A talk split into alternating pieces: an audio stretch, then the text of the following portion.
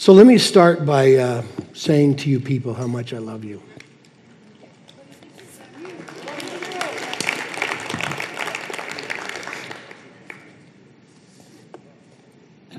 I was talking to my daughter in law in the back, and I said, There's just no way I'm going to be able to talk to you without crying, so interpret, if you would, please. I, I appreciate that. I want to take a couple of minutes, so you don't have to grab your Bible for a second. And I want to talk to you uh, from the elders specifically. I want to ask you for patience and grace.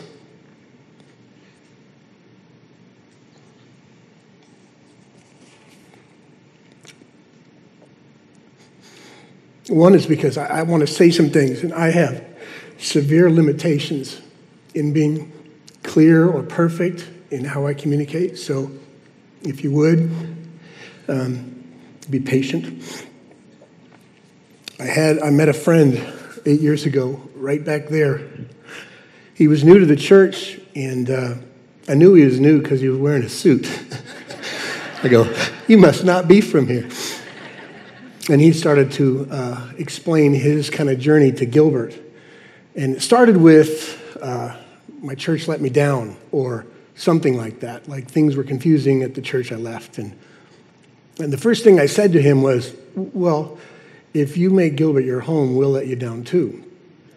Not that it's on my agenda, but I'm a sinner.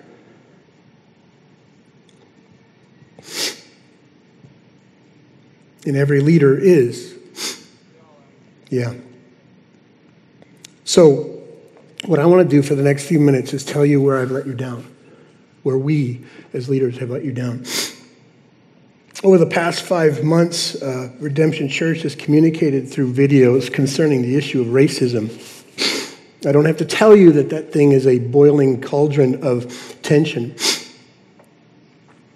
The videos have, and uh, are hurting people and confusing many of you. It's made you ask questions, like serious questions about redemption or Gilbert or where are we going. And um, so I wanted to take a few minutes to kind of be as direct as I can about all of that. If I back up to intentions, if I give you our heart, here's the heart.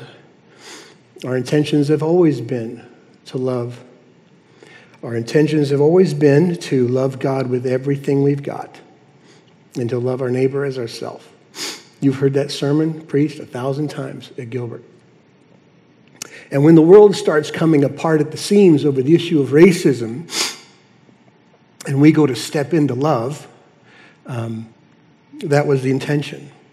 We have dear brothers and sisters who are African American and a community of African Americans around us who are hurting and broken and confused about what's going on in our world, and so the church runs with the heart of Christ to it, right? We try to put on the bowels of compassion. However, in trying to put on compassion um, unintentionally, we confuse and hurt many of you. So, first of all, let me just put this out there. We're sorry. Wherever we have clouded the, the water, where you couldn't hear us or didn't hear us, where we've said things that were not accurate or whatever, uh, we're sorry. I understand. I talk to friends, man, I see your faces. I walk through the room, I go, oh, yeah. And you're sitting every time where you sit, you know? I can predict you. And I see you and I see the burden on you and I watch how you are talking about like family now, DNA family coming apart because of things that were said, tensions that are created. And I am crushed in my soul.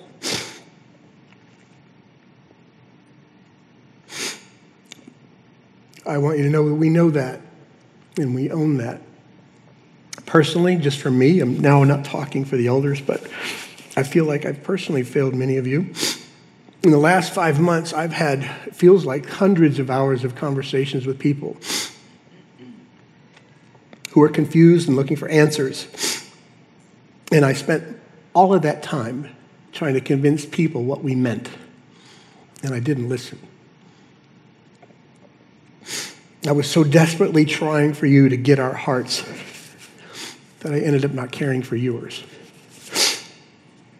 So, for that, I am profoundly sorry.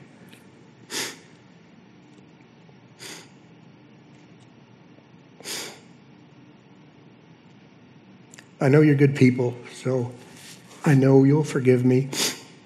However, I need to say that when you asked the elders or me in a conversation, specifically some words or phrases that were used in some of that communication, do you really believe that?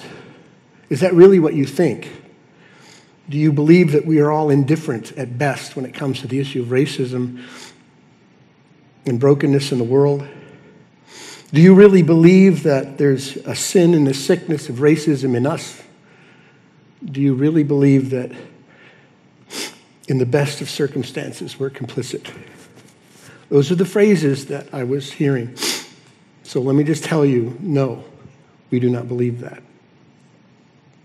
Because here's what I know I know too much. I know you, and then even if I don't know you, love compels me to believe the best. 1 Corinthians 7:13 says, "Love believes all things." And we left you feeling as if somehow that wasn't true.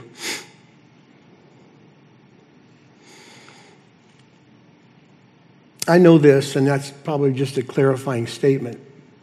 I know this that our body is capable of any sin, however, and it's sneaky. But I will tell you this I know we're capable of any sin for one reason because I'm here and I'm capable of every sin, even if it's just me. But do I think those words describe you? Do our elders? No. I've watched how over the decades you have given and served the poor and the oppressed in a hundred different ways. From Mexico to downtown Phoenix to Chandler to Ethiopia to Alaska to around the world, even to other congregations with redemption, you give and you give and you give, and I know that. So, in our efforts to care for the hurts in our church and our country, we left you feeling judged, and that was wrong, and we are sorry. There is another part of where this finds us. It is the questions and concerns about the direction of our church. Questions like uh, Do you ascribe to critical theory or critical race theory or Marxism or Black Lives Matter? And I think, to be honest with you, those are good and fair questions. And I will do my best to offer very, very, very brief, quick answers. Now, I will suggest to you, just for sympathy's sake, not that I need any, but I feel like the task was land on the moon, Tim and I have a lawn chair with balloons attached to it. I don't know how I'm going to make it. So um, I understand what I don't understand, but I'm just going to be blunt about some of those questions, and I hope you let there be some room in the discussion. Do we ascribe to critical race theory or critical theory? No. And let me define what I mean by that because I know there's minutia and detail to that. I believe the Bible tells me that the world without God can find the hurt.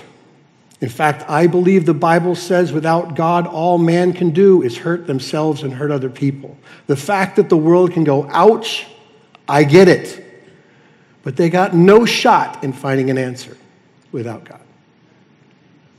So, they can find the hurt, but they can't find the healing Critical theory, critical race theory, Marxism for that matter, are attempts to assess, describe, and solve the problem without God. And to be honest with you, the scriptures are pretty plain.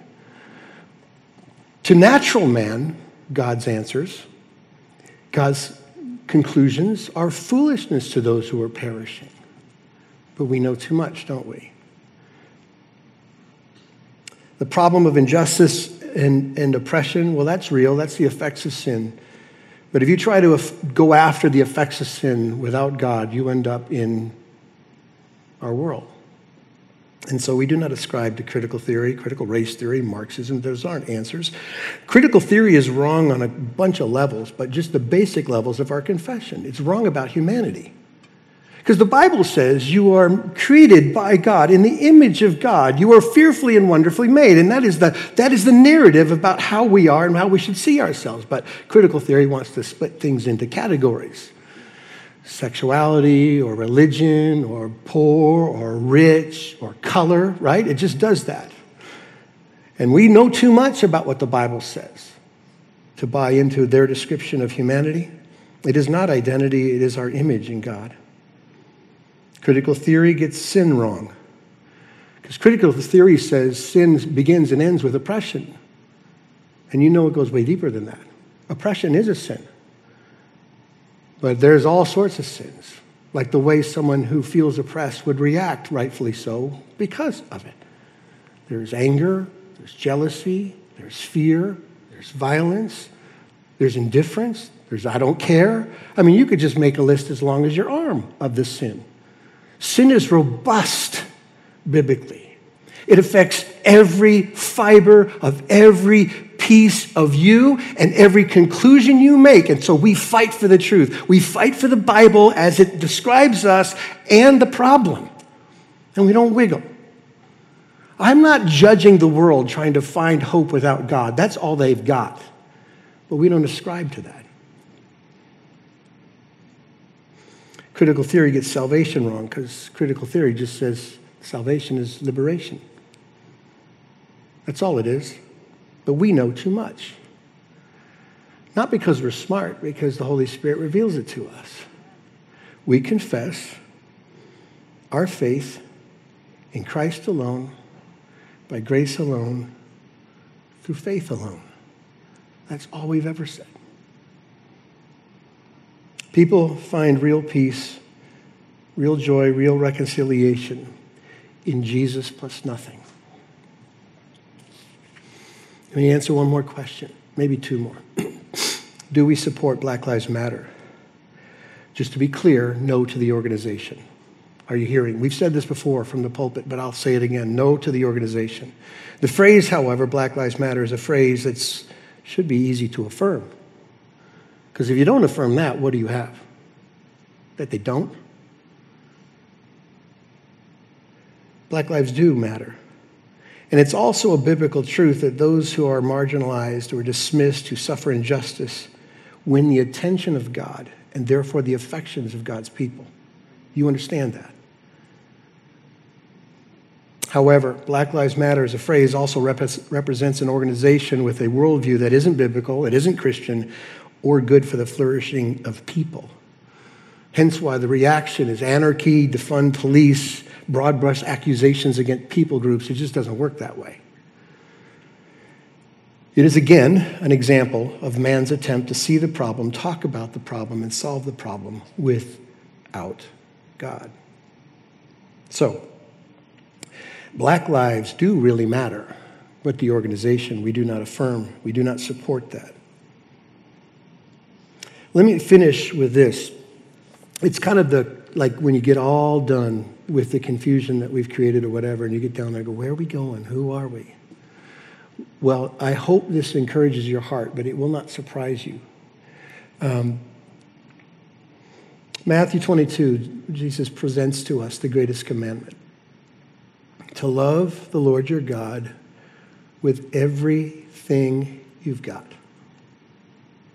And the only way you can live that out is by loving your neighbor radically as yourself. We've said that, we're saying that, and we will go into that. Our future is somewhat like our past, although how God changes this channel and He opens up stories, the new stories we're not aware of, we run into with the love of Christ. Does that make sense? Where are we going? We're chasing hard after Christ and everything He wants from us, every way He wants to shape us. And I'm just going to confess to you if I'm an illustration to any of you, I've got a lot to grow in. And He is faithful. Amen.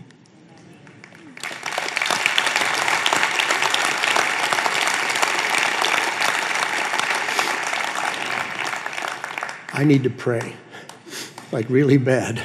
So let's pray. God, I pray for us.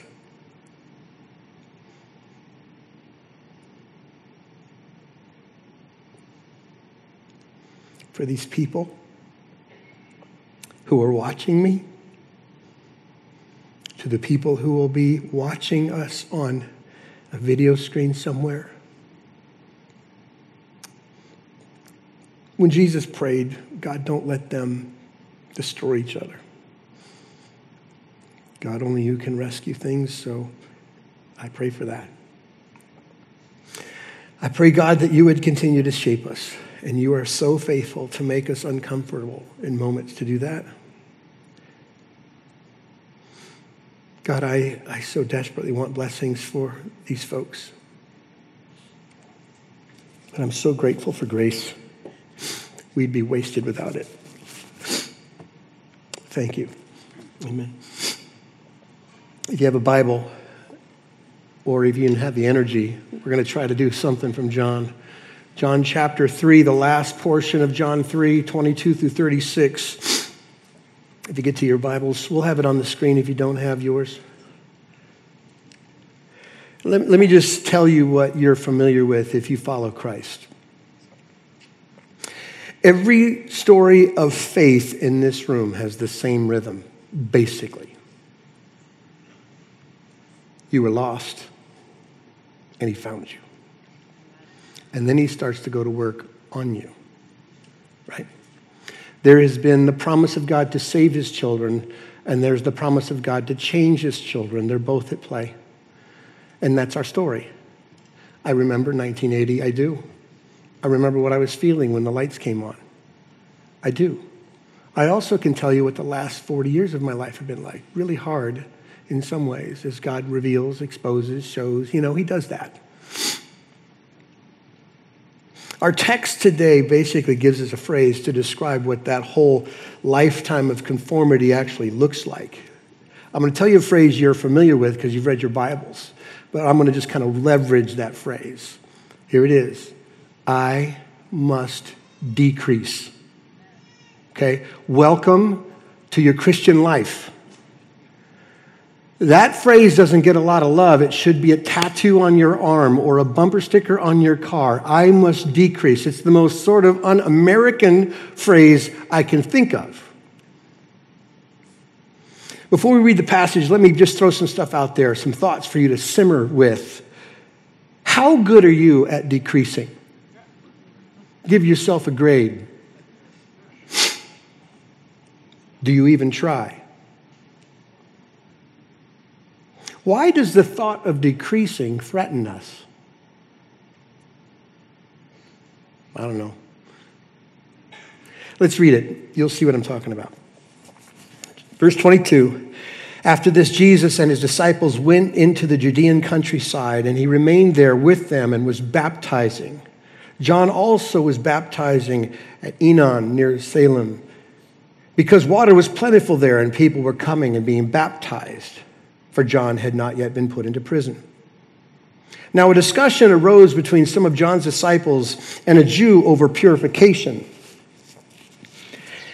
And they came to John and said to him, Rabbi, he who was with you across the Jordan, to whom you bore witness, look, he's baptizing, and all are going to him. And John answered, A person cannot receive even one thing unless it's given him from heaven. You yourselves bear me witness that I said, I'm not the Christ, but I have been sent before him. The one who has the bride is the bridegroom. The friend of the bridegroom who stands and hears him rejoices greatly at the bridegroom's voice. Therefore, this joy of mine is now complete. He must increase, but I must say it decrease. He who comes from above is above all. He who is of the earth belongs to the earth and speaks in an earthly way. He who comes from heaven is above all. He bears witness to what he has seen and heard, yet no one receives his testimony. Whoever receives his testimony sets his seal to this that God is true. For he whom God has sent utters the words of God, for he gives the Spirit without measure. The Father loves the Son and has given all things into his hand. Whoever believes in the Son has eternal life. Whoever does not obey the Son shall not see life, but the wrath of God remains on him. This story, this narrative is fairly easy to follow, but I want you to notice the tension in it it should be kind of the preeminent emotion that you see in this story. Verse 25 says, A discussion arose. The NIV translated, an argument arose. There's something more than just a chat, there's a concern, a major concern. Verse 26 kind of gives you a peek at how the level of concern is revealing itself, and that John's disciples going, they're all going to Jesus. So there's trouble. And here's the simple way to describe the trouble John's ministry is getting outrun by Jesus' ministry. And John's followers were feeling jealous and felt threatened. Have you ever felt anything like that? Ever? Let me remind you that John is no slouch, okay? Um, you know this. The Gospel of Mark, Gospel of Matthew all present the beginning of John's ministry, and it's pretty powerful. Isaiah the prophet spoke of him. Behold, I send a messenger before your face who'll prepare the way. The voice of one crying in the wilderness, prepare the way of the Lord, make straight his paths. And John, this John, appeared baptizing in the wilderness and proclaiming a baptism of repentance for the forgiveness of sins. And all the country of Judea and all of Jerusalem were going out to him and were being baptized by him in the Jordan, confessing their sins. John was clothed in camel hair and he ate honey and locusts. You know the story. And he's pointing to Jesus. It's impossible to exaggerate the ministry of John and the presence of John. Think about it. His ministry is established by God and confirmed by Old Testament prophecy. It's demonstrated by passion, because that's what I get when I see John's story like passion, intentionality, commitment. It was successful. All of Jerusalem, all of Judea coming out to see him. Revival was breaking out because people were confessing their sins. It was confrontational. He'd stand and say, Repent, for the kingdom of heaven is at hand. And it was bold. He would stand up to the elite of religion and the Jewish life. It was prophetic because it pointed to the coming of the Messiah. Are you getting it? John was no slouch. I have prayed personally my whole life, my whole converted life God, show me revival. You know, I'm sort of idealistic. I want to see the biggest thing ever, you know? And God, do that. Do something so radical that it's undeniable. And to this day, I haven't yet seen something personally like that. But I believe the description of what's going on with John's ministry is that in Israel. If there was internet, internet in John's day, he'd be a superstar, like humanly speaking. We'd be following him. There'd be all sorts of likes and clicks and follows and blogs and stories, everything, pictures crazy man out in the wilderness calling people to repent, and people are doing it. He'd be a superstar. And then you get verse 26. Rabbi, look, the one you pointed to, everybody's going to him now. Jealousy is the word you can see there's emotional exaggeration because the text even starts out with people are going to John and people are going to Jesus, but John's people can only see it through one lens. Everyone's going there. And all they're talking about is decline. Their influence is going the other way. And the disciples are fired up. They don't want to lose what they had, they don't want to take the back seat to anybody. They're watching everything they had, everything they were doing, everything they were loving slip through their fingers. We can almost hear it. John, come on, John. Like, you've done all the work, man. You've paid the price for this. You eat those bugs, you eat that honey, you wear the stupid clothes, you sacrifice, you're marginalized, you're out in the wilderness. Like, you've paid the price. You've done the work, you've seen the success. This isn't right, this isn't fair, it's not good. You ever felt that way? Ever? The loss of what you thought you were. You're successful, you're winning, you're in a zone, and then you're not. Do you feel competitive and troubled by other people's success? You don't have to tell me, I know. Does it ever feel like what just happened moment? Like, oh my gosh, how did we get here? The sun was on my shoulders, and now it's not. If you can't relate to that description, then all I say to you is wait a minute, because it's coming. Wherever you find yourself at the pinnacle, life will move you away from the pinnacle. It's inevitable for all people. And let me just let you in on a dirty little secret, by the way. All this stuff happens to pastors too. narcissism, jealousy, competitiveness, measuring yourself against other people's successes, having to care so much about your reputation or your success, and having it be anchored to your sense of your worth. I know you think we should know better, but I was having a conversation with a friend the other day, and we were in the discussion, like a real discussion, and uh, I was talking about me, not in a narcissistic way, but like I was just saying, I'm a bum. That's what I was trying to tell him.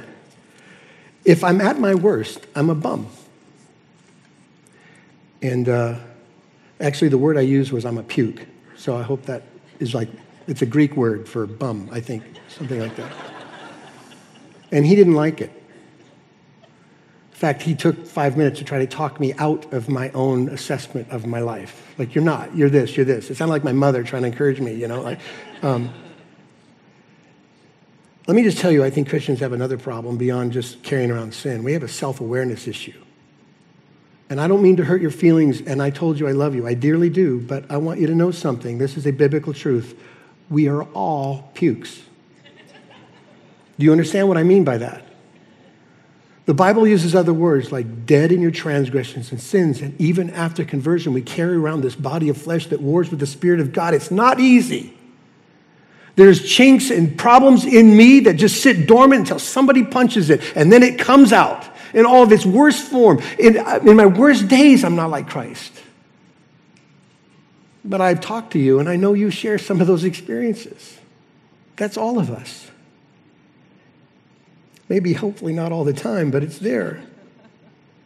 All it takes is for the wrong winds to change and the wrong things to happen, and then ugly stuff comes out. John's disciples are experiencing this. They're the guys handing out the offering plate at the revival, and suddenly things have t- changed. So let's take a second to see if there's lessons to learn here. Things to consider when our influences and successes start to go the opposite direction of our desires, right? Let me give you a couple things. Here's the first thing do not forget gifts, all gifts come from heaven. Okay? Mark it down. This will change your life. Verse 27, it's pretty plain. In John's response to his disciples being bothered by Jesus' success, John says a person cannot receive even one thing unless it is given him from heaven. So don't forget, if someone is having greater success than you, don't forget it's God who gives it to him. I think we really need to be reminded of that a ton. I hear from time to time, and just like let this be a Holy Spirit thing if it is, but I hear from time to time us, believers, people who followed Christ forever, who watch the right sermons, who click on the right blogs, those people who say things that I don't think represents this truth.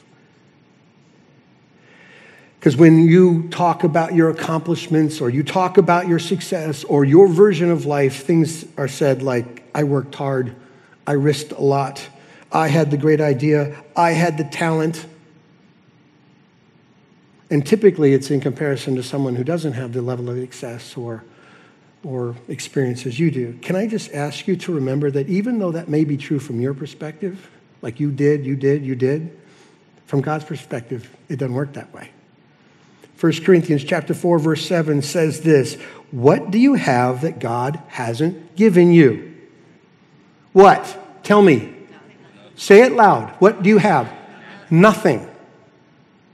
God gave each one of us everything that we have. You have nothing that you haven't been given. And then the text goes on to say, and if all you have is from God, why do you act as if you're so great and as though you have accomplished something on your own? Tell me why. Why would we ever boast about our greatness when we know God is the one who gives us the good things? Why would we boast? Let me just cut to the chase. Here's why pride arrogance, insecurity. We have some version of our worth and our identity wrapped up in what we do, and we're never going to let go of that. It's not enough to be loved by God. It's not enough to be forgiven of my sins. I got to be known for this, and I got to be that. Do you want to fight that? Yes. Three of us do. Then tell yourself every time you deposit your paycheck, this is a gift from God. Every time you're enjoying retirement, tell yourself this is a gift of God. Every time you close a deal or build a business, say it was a gift of God. Every time you have an idea that equals some kind of accomplishment or success, tell yourself that God gave you the mind to have an idea, to have the gift of success.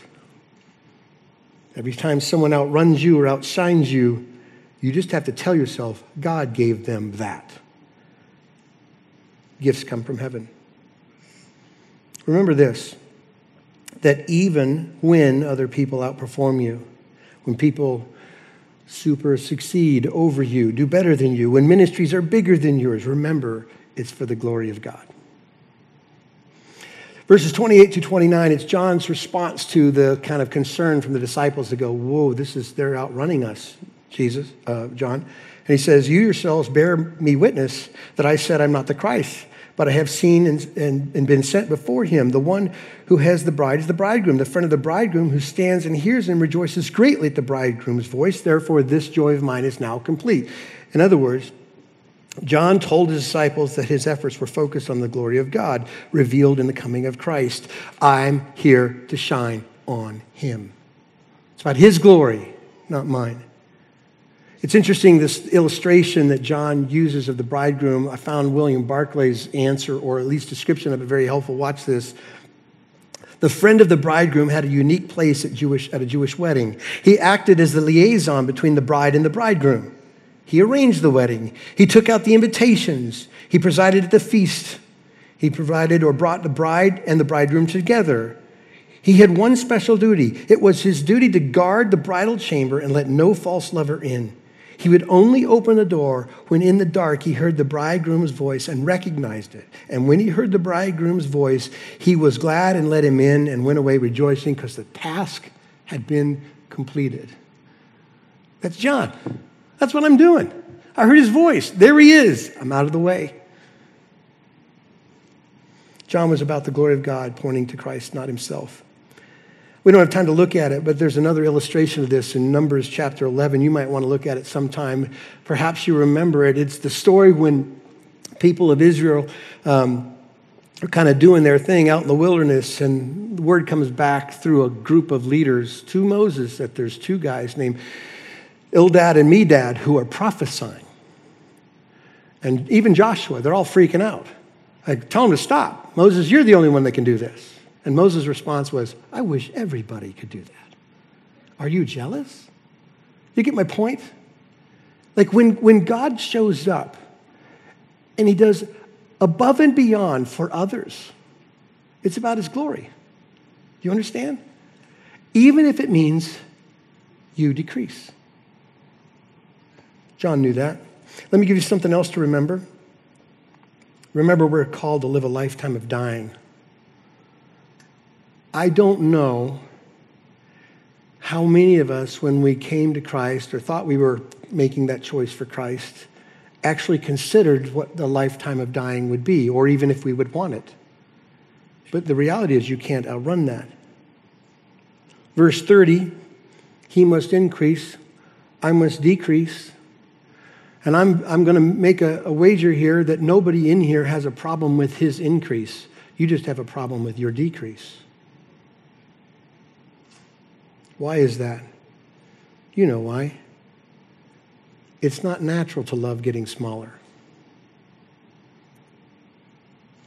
Our way is to get bigger, to grow our influence, to establish our reputation, to grow our accomplishments. And that is, by the way, all fine and good until that's not what's happening. And then we act like John's disciples. This isn't good. This isn't right. I'm going to tell something you know. Do you know why that's a problem for us? Because there's a whole bunch of garbage wrapped up in our worth that isn't real. You're not your education. As proud of that as you might have, be. You are not your successes, as great as they might be.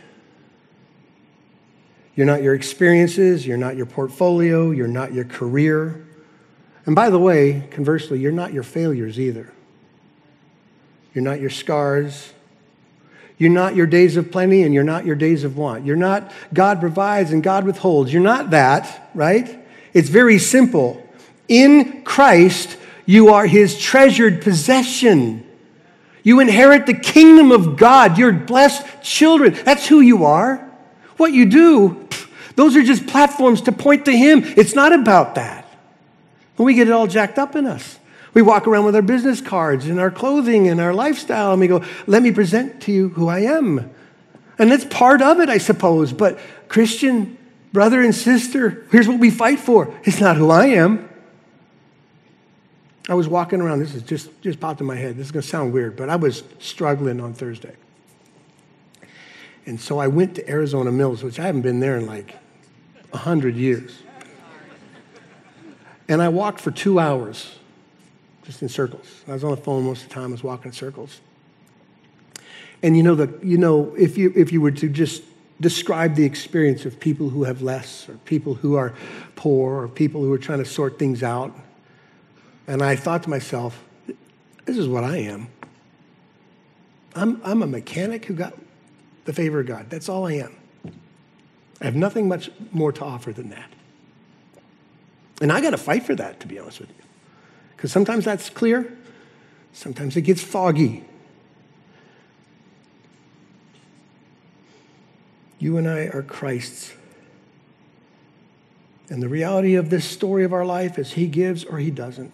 He gives and He takes away. Sometimes it's sunny and sometimes it's rain, and it's okay because you belong to Him.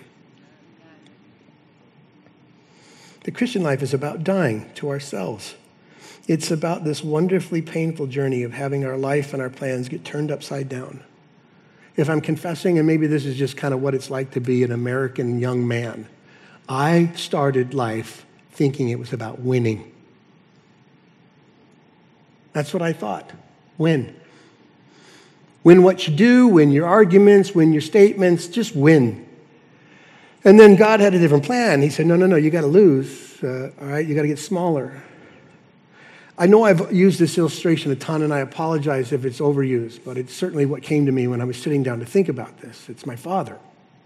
And this is where I need this because it's really sad. My dad was never world famous, he was just a pastor of a small church.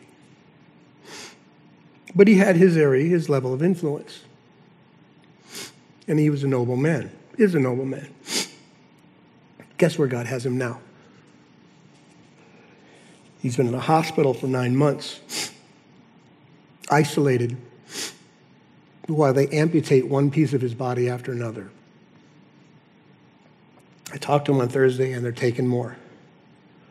His vision's gone, so he can't read, which was the joy of his life. He can't watch TV. He's, he can't move because he's physically too weak. He just lays there. They won't let him see visitors. Family and friends can't come.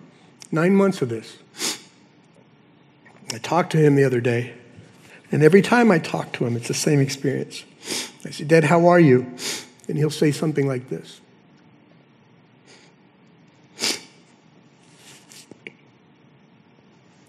God is good. God is sovereign, and I can't wait to see him. That is a sermon you and I should preach all the time because it's that easy. It's that easy. He used to prep sermons and go to Bible college and hang out with pastors and think about vision and planning this and doing that. And now he lays on his back and waits for them to cut off another piece. And that's the way it's going to end. I must decrease.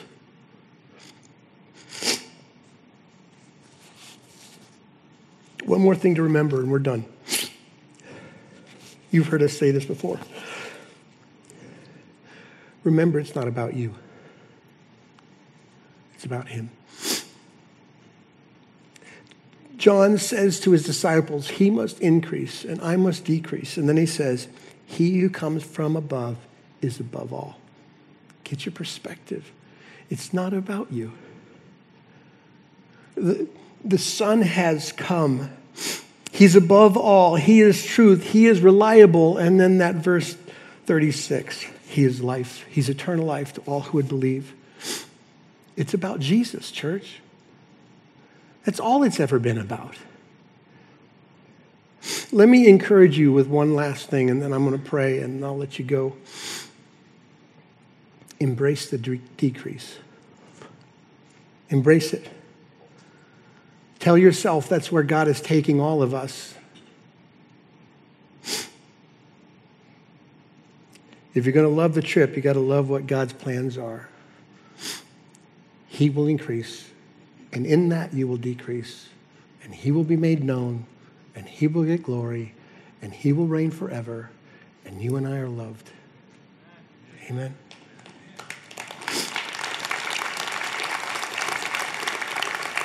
Let's pray together. Lord, I thank you for um, the timeliness of these words, but I will confess out loud, and maybe some of my brothers and sisters will join me. I'm so not wired to decrease. But I don't care, Father. Do what you got to do. Rearrange the pieces. Your timing is perfect. Your intentions are good. And we confess together that we love you with our heart, soul, mind, and strength. We pray this in Jesus, our Savior's precious name. Amen.